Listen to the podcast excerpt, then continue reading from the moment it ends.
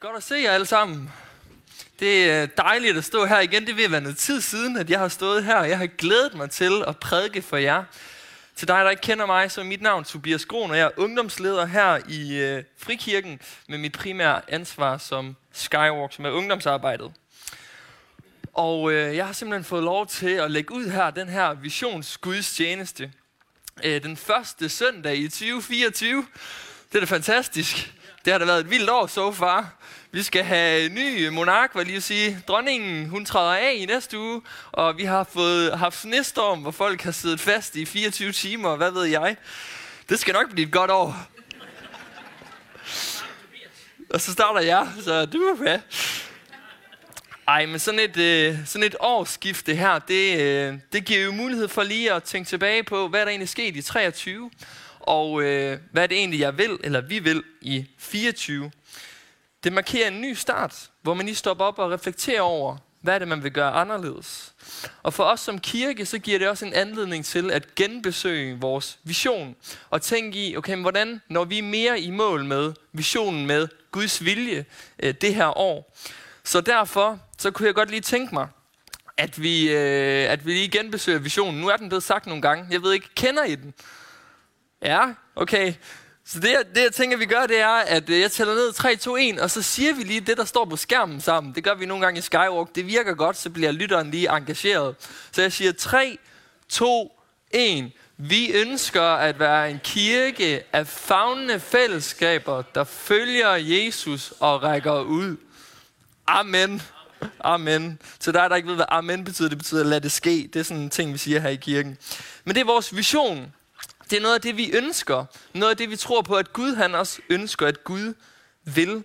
Og det er netop det, vi skal være sammen om i dag. Sammen om Guds vilje.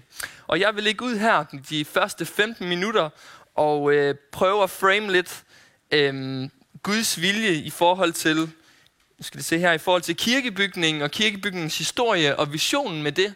Og så vil Kent Jacobsen, øh, kirkens ledende præst, tage over Øh, fordi hvis vi skal nå i mål med visionen og med Guds vilje, så bliver vi også nødt til at kende Guds vilje for vores eget liv. Og hvordan gør vi det? Det vil Kent komme ind på. Yes. Men Guds vilje, det er noget, vi alle sammen ønsker, er det ikke det? At Guds vilje sker. Jesus han byder os også at bede om det i Fader vor. Ske din vilje som i himlen, således også på jorden. Eller i Gethsemane, hvor Jesus han siger, må det her lidelsesbæger gå mig forbi, altså freden, Guds fred, der vil komme, og korset, hvor Jesus skulle lide. Dog siger han, dog ikke som jeg vil, men som du vil. Og som det sidste måske er et meget godt eksempel på, så er Guds vilje nok heller ikke altid nemt. Det kræver en overgivelse af min vilje til Guds vilje, fordi de sjældent ser ens ud. Esajas, han siger det meget godt her i Esajas 55, som kommer op her. Det er Gud, der taler eller Esajas, der citerer Gud, som taler til israelitterne. For jeres planer er ikke mine planer, og jeres veje er ikke mine veje, siger Herren. For så højt som himlen er over jorden, er mine, er mine veje højt over jeres veje, og mine planer højt over jeres planer. Guds planer er langt højere, altså langt bedre end vores planer. You know better than I. Ikke? Han ved bedre, fordi han ser hele puslespillet, hvor vi måske kun ser en brik, så ser han det hele. Han ser hele billedet, hvor vi kun ser en lille frame. Og derfor går Guds vej nogle gange af en anden rute, end vi havde tænkt, det skulle gå. Og minder det os ikke også lidt omkring vores historie. Jeg er lidt dykket lidt ned i vores historie som kirke, også i forhold til kirkebygningen. Og øh, for dem af jer, der var en del af den evangeliske frikirke, så siden salget af Vendeløstvej, så har man været rundt af skillige steder for at finde et vedvarende sted at være. Man var på Nellemand, man var på Kongens Ege, og nu på Niels Broksgade her som frikirken Randers. Den her proces med at finde et vedvarende sted blev så intensiveret efter øh, sammenlægningen med Pinsekirken, så det blev, den, den, øh, så det blev frikirken Randers i august 19 hvor efter coronaen så ramt, altså det må også have været lidt sjovt, ikke? Men lige kommet sammen, og så, så rammer corona, så man hver for sig lidt igen. Og så i juni 20, så øh, besluttede man at etablere et øh, nyt kirkecenter på Majavej. Og siden da har mange af os givet frivilligt til sådan et kirkecenter kunne komme op og stå. Mange har givet øh, frivillige gaver og givet tilsavn og så videre.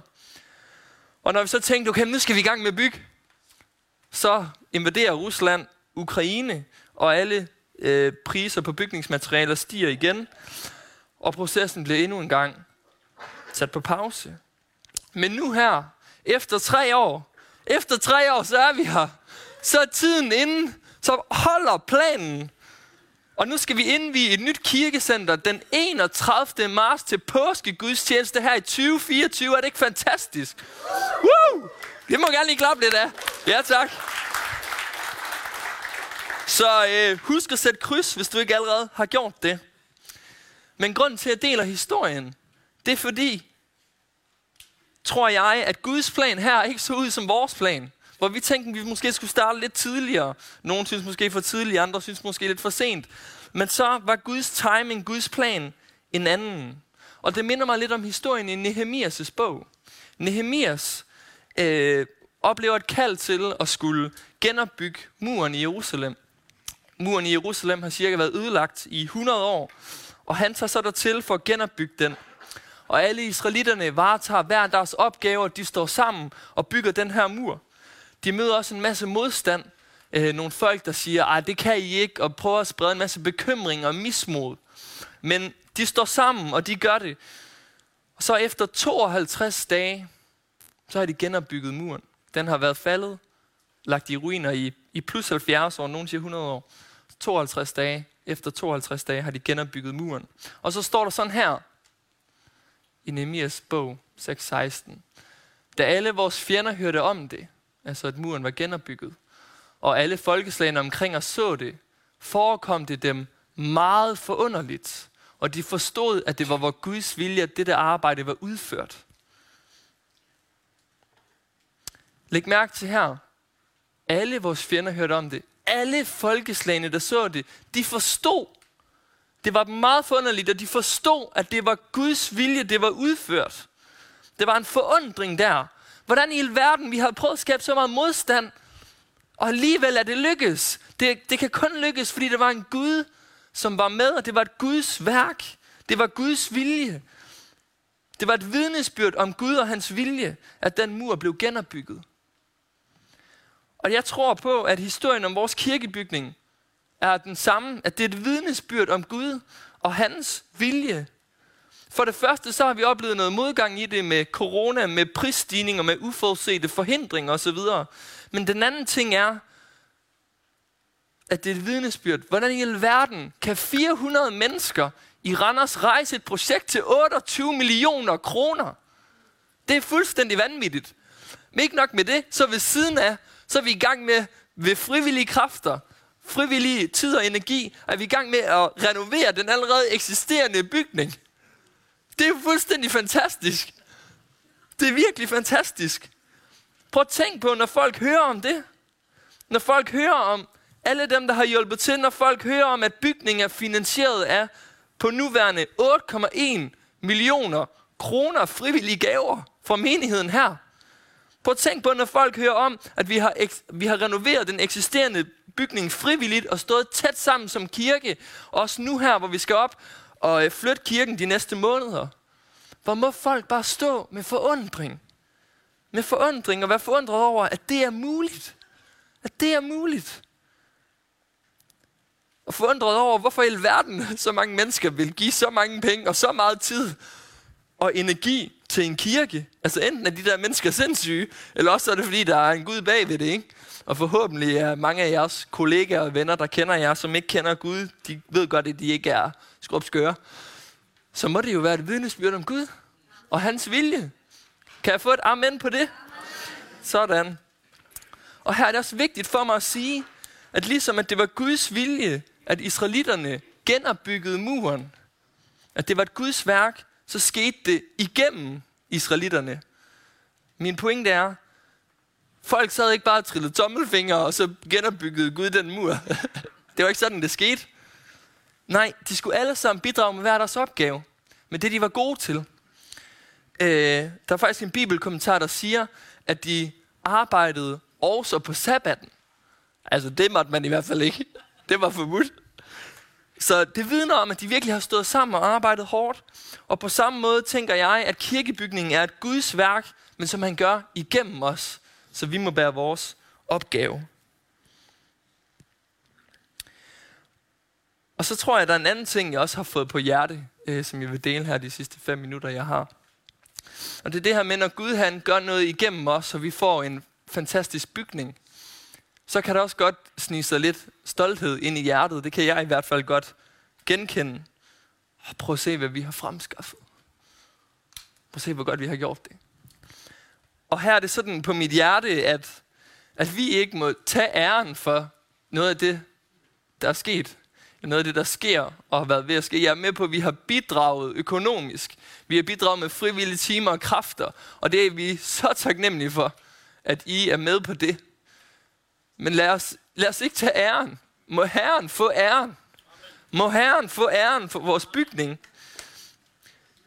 Fordi det er som øh, Michael Rosved, vores øh, projektleder, mange gange har citeret i salme 127, at hvis ikke Herren bygger huset, så arbejder bygmesterne forgæves. Hvis ikke det er Herren, så er det ligegyldigt. Så er det forgæves. Kong David, han havde sådan en dyb længsel efter at bygge Gud et tempel. David, han boede i et kæmpe palads af cedertræ, som var det virkelig dyrt, kostbart materiale. Og Gud, han boede ligesom i arken, som var placeret i et gammelt, slidt telt. Og så tænkte David, nej, sådan skal det ikke være. Her, jeg vil gerne bygge dig et, et flot tempel, et vedvarende sted, hvor folk i fremtidige generationer kan få lov til at lov, lovsynge dig. Noget, der er dig værdig, Gud, vil jeg bygge for dig. Han vil gerne have, at Gud skulle ære os. Og det ikke bare var ham selv, men det var Herren, der fik æren. Og på samme måde kunne jeg godt tænke mig, at vi har sådan et hjerte som David, der bare har lyst til, at Gud han bliver æret, at Guds vilje sker, at, han, at, at, at bygningen er en hyldest til ham. At det er det, der sker. Og det ikke bare handler om os. At bygningen virkelig må ære hans navn og løfte hans navn op. Og det tænker jeg både, at det har været før og under, men også efter kirkebygningen står færdig. At kirkebygningen må danne nogle rammer for, at hans vilje måske endnu mere i vores by. Endnu mere. At han må få endnu mere ære. Og Jakob Kiel, som var heroppe, han, har, han fik et syn for nogle måneder siden, som jeg så delt herfra.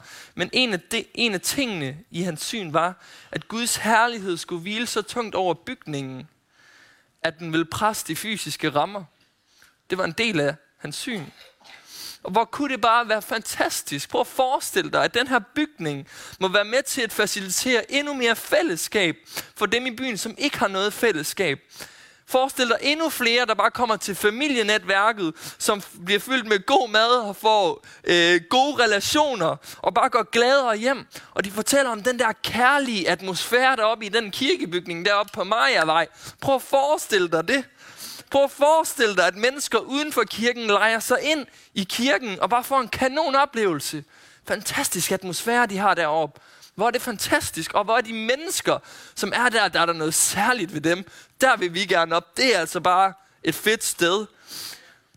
Forestil dig, at bygningen giver mulighed for, at endnu flere kan tage deres venner, kollegaer med til Guds tjeneste, og de får lov til at få en berøring af Gud, en berøring af Jesus.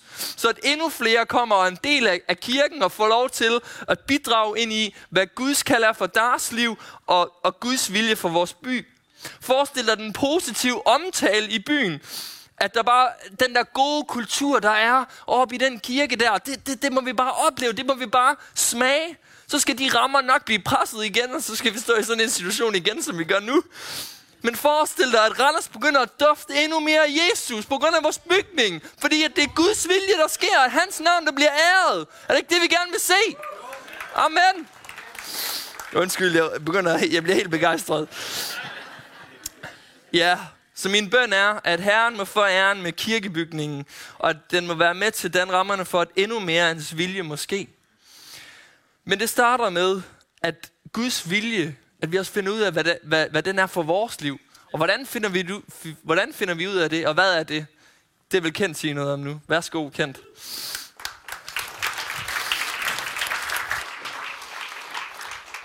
Tak skal du have, Tobias. Det er svært ikke at blive begejstret. For nogle år siden, så var jeg forstander på en efterskole. Og en gang imellem, så kunne jeg løbe ind i et teenager, der kom og fortalte mig glædestrålende, at Gud har fortalt os, at vi to, vi skal være kærester. Vi er skabt for hinanden. Det er Guds vilje. 14 dage senere skiftede Gud vilje, Gud mening. Og det kunne man ikke undgå at lave lidt sjov med engang. Den kan også nogle gange findes i en voksenudgave, hvor nogen de virkelig tager sig indsigt for, her er Guds vilje. Det her, det er det fuldstændig rigtige. Og så øh, tænker jeg nogle gange, Gud han er blevet taget til indsigt for meget, som, ja, det må vi jo finde ud af en dag. Betyder det så, at det er lige meget, hvad Guds vilje er? Overhovedet ikke. Det er da enormt vigtigt, at vi kender Guds vilje. Så det, jeg forsøger lige at stille skarp på nu, det er lidt, hvad er Guds vilje? Og det andet, det er, hvordan kan vi sammen som fællesskab gøre Guds vilje? Vi kan jo forbinde Guds vilje med, skal jeg læse HF eller gymnasie, hvis du kan mindes tilbage til den tid. Skal jeg bo i den by, eller skal jeg bo i en anden by? Skal jeg bo i øh, København, eller skal jeg bo i Randers? Det burde være forholdsvis nemt at forholde sig til, tænker jeg. Og de ting kan jo have betydning. Jeg tror bare, Gud har sin øjne rettet imod nogle helt andre ting, når det gælder hans vilje.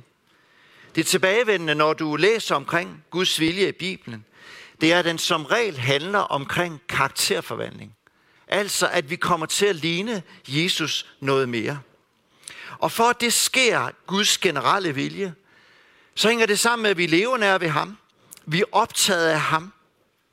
Vi ønsker at lade os lede af ham først og primært i vores liv. Og det kommer til at betyde, at hen over tiden, så vil vi reflektere ham. Så vil vi repræsentere ham. Uanset hvem vi er sammen med, og hvornår vi er sammen med, med andre mennesker, så vil vi 24-7 opleve, at mennesker smager noget godt, fordi vi har været sammen med Jesus. Vi spreder hans liv, og den han er videre til andre igennem ord og handling. Det er Guds vilje. Så er der den mere specifikke, som kan handle om, at man rejser til den og den by, siger ja og nej til en eller anden opgave, bliver gift med en eller anden person, eller tager en bestemt uddannelse. Og det er straks vanskeligere. Fordi på den ene side, så ønsker Gud jo at involvere sig i vores hverdag. Alle de problemstillinger, vi er en del af. Tænk engang, hvilken betydning det har. Hvilken uddannelse, hvilket arbejde, hvilke mennesker du får lov til at være sammen med der, og hvor meget tid vi bruger på det. Eller ens ægtefælle, hvor meget det betyder, at man finder den rette, at man deler tro og værdier, når man får lov til at gå sammen igennem hele livet. Det har store beslutninger. Omvendt så er det ikke bare ikke altid sådan, at Gud han udtaler sig så specifikt, eller på måder, som vi synes, han burde. Eller der kommer sådan en perfekt skåret plan fra himlen, der fortæller, det er så sådan, du skal gøre det, kære ven. Jeg synes, at Paulus' missionsrejser er sådan et fantastisk studie i at forstå, hvad Guds vilje er. Han ved, at han skal forkynde evangeliet for hedninger. Derfor går han i gang. Som regel har han ikke en lang faste og bønneperiode, før han går i gang med den opgave. En gang imellem har han det. Som regel går han bare i gang, og så finder han Guds vej og Guds vilje undervejs. Nogle gange er det en lukket dør, nogle gange er det en åben dør. Nogle gange møder han meget modstand. Nogle gange stopper Satan ham. Nogle gange får han et kald fra Makedonien, kom herhen, og så forstod han det som om Guds vilje, og så tog teamet derhen. Det lader ikke til, at Paulus af den ene eller anden grund bliver usikker eller utryg i forhold til forståelsen af Guds vilje. Og det tror jeg hænger sammen med, at han har en klar overbevisning om, hvordan Guds generelle vilje hænger sammen med den specifikke. At på den måde, at Guds generelle vilje, derudaf flyder den specifikke vilje. Og på den måde lærer vi Guds vilje at forstå og ser, at de to ting, de er tæt forbundne. Vi skal læse sammen fra Romerbrevet kapitel 12 og de to første vers, som bare i den grad næler den her. Så formaner jeg jer, brødre, ved Guds barmhjertighed, til at bringe jeres læmer som et levende og helligt offer, der er Gud til Gud til behag. Det skal være jeres åndelige gudstyrkelse. Tilpas jer ikke den her verden, men lad jer forvandle ved at sindet fornyes, så I kan skønne, hvad der er Guds vilje. Det gode, det der behager ham, og det fuldkommende. Det Paulus siger her er rigtig interessant. For det første, fordi at i resten af afsnittet i Romerbrevet kapitel 12, der taler Paulus om, at alle de forskellige nådegaver, der skal være i kirken, for at kirken hænger sammen som et læme. Men hvordan sker det? Hvordan udfolder det sig? Jo, det udfolder sig ved, at vi forstår, for det første, sådan lidt en formaning, urge, kraftig opfordring, eller appel, fordi Gud er ufattelig barmhjertig, eller endnu mere bedre oversættelse, på grund af Guds nåde Altså med afsæt i alt det fantastiske, han har gjort for dig og mig. På grund af hans godhed, på grund af hans nåde, så formaner jeg jer til at bringe jer selv til ham som et offer. Ikke som alle de dyre ofre, som de kendte til fra Gamle Testamente, men bring jer selv. Jeres lamer som et offer, dit lame. Og kroppen her henfører til din personlighed, den du og jeg er. Grækerne, de elskede at betragte kroppen som et hylster for sjælen, altså hvor kroppen var ligegyldig. Men her siger Paulus, bring dig, hele enheden, den du er, med alt hvad du rummer, og her er kroppen et fantastisk transportmiddel for alt det, der er inde i dig. Din drømme, dine ønsker, din vilje, dit valg. Og gennem kroppen tjener vi Gud. Derfor er det ikke en dårlig idé at bruge kroppen som en del af gudstjenesten når vi bringer os selv foran Gud. Her kunne vi godt sådan blive lidt mere afrikansk. Det er faktisk ret bibelsk. Et helligt og et levende offer, siger Paulus så. Man kendte jo til det, at man bragte, det var fine dyr uden skavanker. Her tales om den hellighed, som vi har fået gennem at modtage Jesus som vores frelser, har fået nyt liv. Han har renset os fra al uretfærdighed til et liv i lydighed mod Guds vilje. Så kroppen er ikke på nogen måde ond i sig selv. I så fald skulle vi ikke bringe den til Gud som et offer, men et helligt offer, som er en del af vores gudstyrkelse. Gud, jeg tilhører dig. Med alt, hvad jeg rummer, det giver jeg til dig. Og så et levende offer, i modsætning til døde dyreoffringer. Men endnu mere levende, fordi Jesus, du har fyldt mit liv med liv. Og nu giver jeg mig selv til dig, fuldstændigt, frivilligt og med et overlæg. Det er vores gudstjeneste. Alt Gud, der trænger til at blive renset af dig i vores fællesskab, rens os. Du får det hele. Og lever vi der, kære venner, så er det nøglen til alt det, der møder mig i den her verden. Også i forhold til at forstå Guds vilje. Og jeg har bare lyst til også at henvise til Runes prædiken, som falder så fint i tråd med det fra sidste søndag. At det overgivet liv, det er også det forvandlede liv. Så fortsætter Paulus i vers 2 og taler om, hvordan kan vi øve os i at fastholde den her overgivelse. Fordi vi har en trussel, og vi har en trussel, der hedder verden. Ikke verden i sig selv er ond, men den del af verden, som har andre værdisystemer, som har andre prioriteringer end Guds. Det kan være os selv, det kan være egoisme, det kan være egenrådighed, det kan være oprør, det kan være satan og alt muligt andet. Det overvinder jeg gennem en stadig overgivelse til Gud så vil Guds kraft, som er langt stærkere end de fristelser, der ligger foran mig, hjælpe mig til at leve fortsat for ham. Det Guds rige, der bor i mig. Det vil være et lys, der oplyser det mørke fra en verden, der endnu ikke kender Gud. Så lever jeg den her overgivelse, så vil du og jeg erfare åndens konstante forvandling af vores sind, og så vil vi skønne, hvad der er Guds vilje. Når det sker, så vil vi forstå, hvad det er, Gud vil, også i de konkrete situationer. Guds vilje, det er alt, hvad der er godt. Alt det, der behager ham. Alt det, der leder mig imod en større grad af Jesus i mit liv. Der er altså ikke tale her om tre kategorier. Men vores fortsatte overgivelse, det leder til en bedømmelse af, hvad der er Guds specifikke vilje i de enkelte situationer. Jo mere overgivet, jo mere fornemmer vi, hvad der er Guds vilje. Hvis ikke man lever overgivet til Gud, så er det meget vanskeligt, for ikke at sige umuligt, at skælne, hvad der er Guds specifikke vilje. Hvis ikke jeg lever tæt ved Jesus, og der nu er en sød pige, er det så hende eller er det ikke? Eller skal jeg vælge den uddannelse eller Det er meget, meget svært at fange, hvis ikke mit liv i det daglige er overgivet til Gud. Og på den anden side, så er det heller ikke sådan, at Gud altid bøjer hans specifikke vilje i næren for os. Så gør som Paulus. Gå i gang. Tjen Gud så leder han os undervejs. Og tydeligst, når der er ekstra meget brug for det. Det er meget lettere for Gud at styre en bil, der kører, end en, der holder i garagen. Da vi sagde ja til at blive forstander på højskolen i øh, Maja, så var Gud meget specifik over for mig. Gav mig nogle klare tegn, så jeg ikke var et tvivl. Og det tror jeg hang sammen med den usikkerhed og tøven, jeg havde for at sige ja til opgaven. Gud kendte mig og gav mig det, der var brug for, for at kende Guds vilje. Da Trine og jeg sagde ja til at komme til Randers til marts det syv år siden, så var det forbundet med en stor glæde over byen, over jer, som tog, der kører på de rigtige skinner. Randers kunne bare ikke komme ud af hjertet igen. Og det var en anden måde, Gud leder på. Så Gud ved, hvad det kræver, og nogle gange, som også Tobias nævnte, så kan det at gøre Guds vilje også kræve en overgivelse.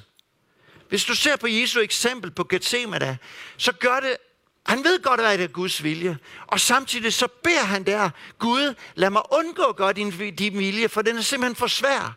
Og så slutter han alligevel sin bøn med at sige, dog ikke min vilje, men din vilje ske Gud. Og derfor sidder vi her i dag. Han kunne have sagt nej til Guds vilje. Han gjorde det, Guds lov ikke. Men Guds vilje bringer altid en enorm glæde og mening med sig. Selvom det kan være svære valg, så vil det altid være forbundet med glæde, når vi gør det, der er ret i Guds øjne.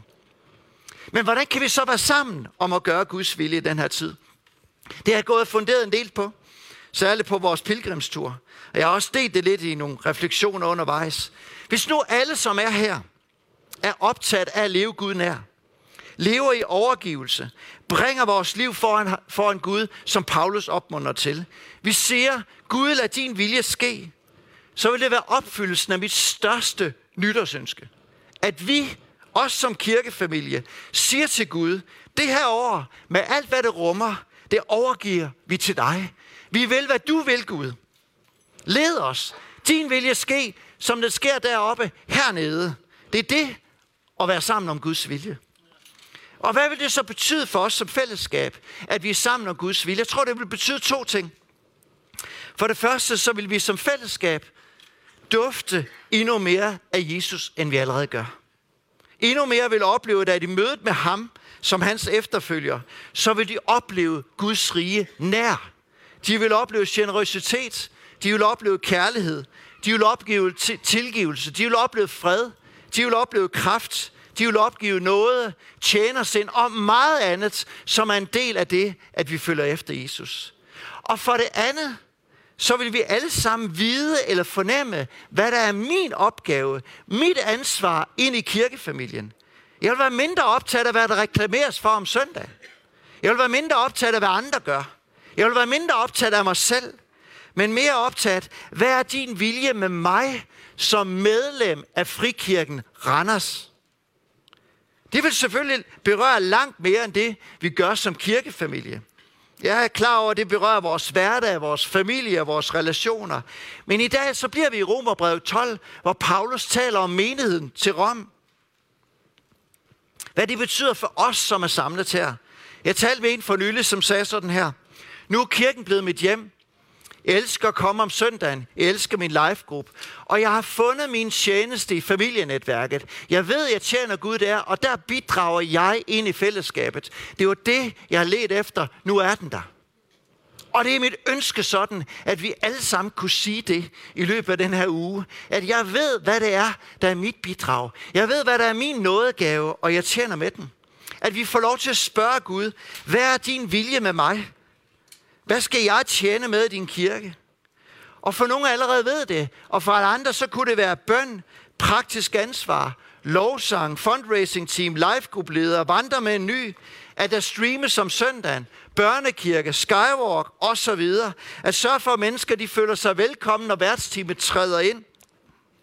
Det er der bare ekstra behov for i den tid, vi går i møde. Vi opgraderer, vi opskalerer, og vi er stadigvæk bare frikirken i Randers sådan lidt nogle bønder fra Jylland, som elsker Gud og gerne vil gøre ham kendt i vores by. Men vi er bare nødt til at tænke, at det er altså en version ny, som vi står for her. Og vi har brug for flere hænder. Ikke få, der gør mange ting, men alle, der gør Guds vilje ved at involvere dig i kirken med din gave, det du er god til, det der motiverer dig, det du skønner Gud har lagt over dig at gøre. Der kommer endnu flere i kirken. Det er ikke en profeti, det kommer til at være sådan. Og alle de mennesker, de skal opleve føle sig hjemme. De skal få opleve føle sig, føle sig til. Og her der har du og jeg et ansvar for, at det sker. Og mit budskab i formiddag, det er, du skal ikke sammenligne dig med de andre. Du skal heller ikke gøre noget ud af dårlig samvittighed, men stille og roligt se på behovene og sige, Jesus, jeg overgiver mig til dig. Jeg vil tjene, hvor jeg bedst kan gavne. Hvad er din vilje for mig? Og hvordan kan de gaver, du har givet mig, bedst komme i spil? Hvordan ønsker du, at jeg skal være medlem på din kirkefamilie her i Randers? Og det kan være, at du skal fortsætte med det, du gør. Gør det i Jesu navn. Du er på plads. Det kan også være, at der er noget, der vækker en lyst og en motivation hos dig til at tage en tjeneste på dig. Og der er bare brug for at sige, at vi har brug for flere hænder. Og så er der i familien nogle tidspunkter, hvor vi på en særlig måde træffer store beslutninger. Og det er det, vi står over for nu her. Og så skal der en ekstra indsats til. Dem af jer, der er gamle nok, tænk på første gang, I flyttede i hus. Det er det, vi står over for nu. Jeg ved ikke, hvor mange af jer, der har været involveret i renoveringen af Varejervej. Men vi nærmer os målet. Men vi er ikke i mål. Derfor har vi brug for i den her kommende tid flere, der beder, bager kager og siger ja tak til arbejdsdagene, så vi kommer i mål. Vi har en snarlig flytning, der skal til. Så, og når man flytter, så kræver det flere hænder. Det kræver villighed til, at det lykkes at komme på plads til påske søndag og til indvielse for byen den 21. april. Der er brug for økonomisk løft, så som, som John har delt så præcist i formiddag. Og hver måned, så vil den første søndag lave en offerindsamling til særligt specifikke områder. Det kan være, det kan være dit særligt offer, hvor du har mulighed for, hvad Gud lægger dig på hjertet. Og når det sker, at vi lever overgivet til Jesus og hans vilje, så kommer de ting, som er Guds vilje til at ske i 24. Og det er det, der betyder noget. Vi har ikke en agenda andet end din vilje ske, Gud. Og vi er overbevist om, at det er Guds plan og Guds vilje, at vi nu har en ramme, der er langt bedre til at gøre det, Gud har bedt os om, at være for vores by. Og det glæder vi os til. Men vi har alle sammen et positivt ansvar til at spørge os selv, hvad er din vilje for mig midt i det? Kan jeg bede lovsang om at komme op? Så hvordan finder vi så Guds vilje? Det gør vi ved at søge Gud igennem bøn, igennem Bibel, igennem faste, igennem stillhed. Og det gør vi også i fællesskabet, som vi er samlet om her. Så Gud er her for at tale til dig og mig.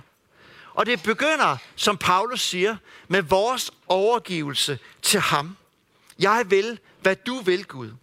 Lad mig forstå, lad mig skønne din vilje. Lad mig forstå, hvad det er, du ønsker. Gud er ikke tavs, men Gud ønsker at få os i tale. Og når vi lytter, så vil vi opleve hans tiltale.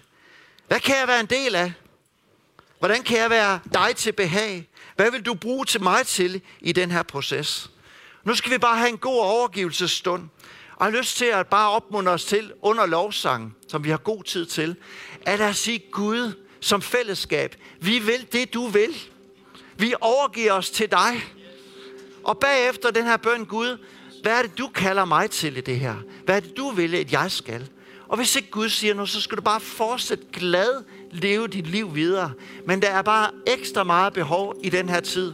Men vi har brug for at gøre det ud af et glad, frimodigt hjerte, og ikke ud af dårlig samvittighed eller noget som helst andet. Kan jeg ikke bede om at rejse op?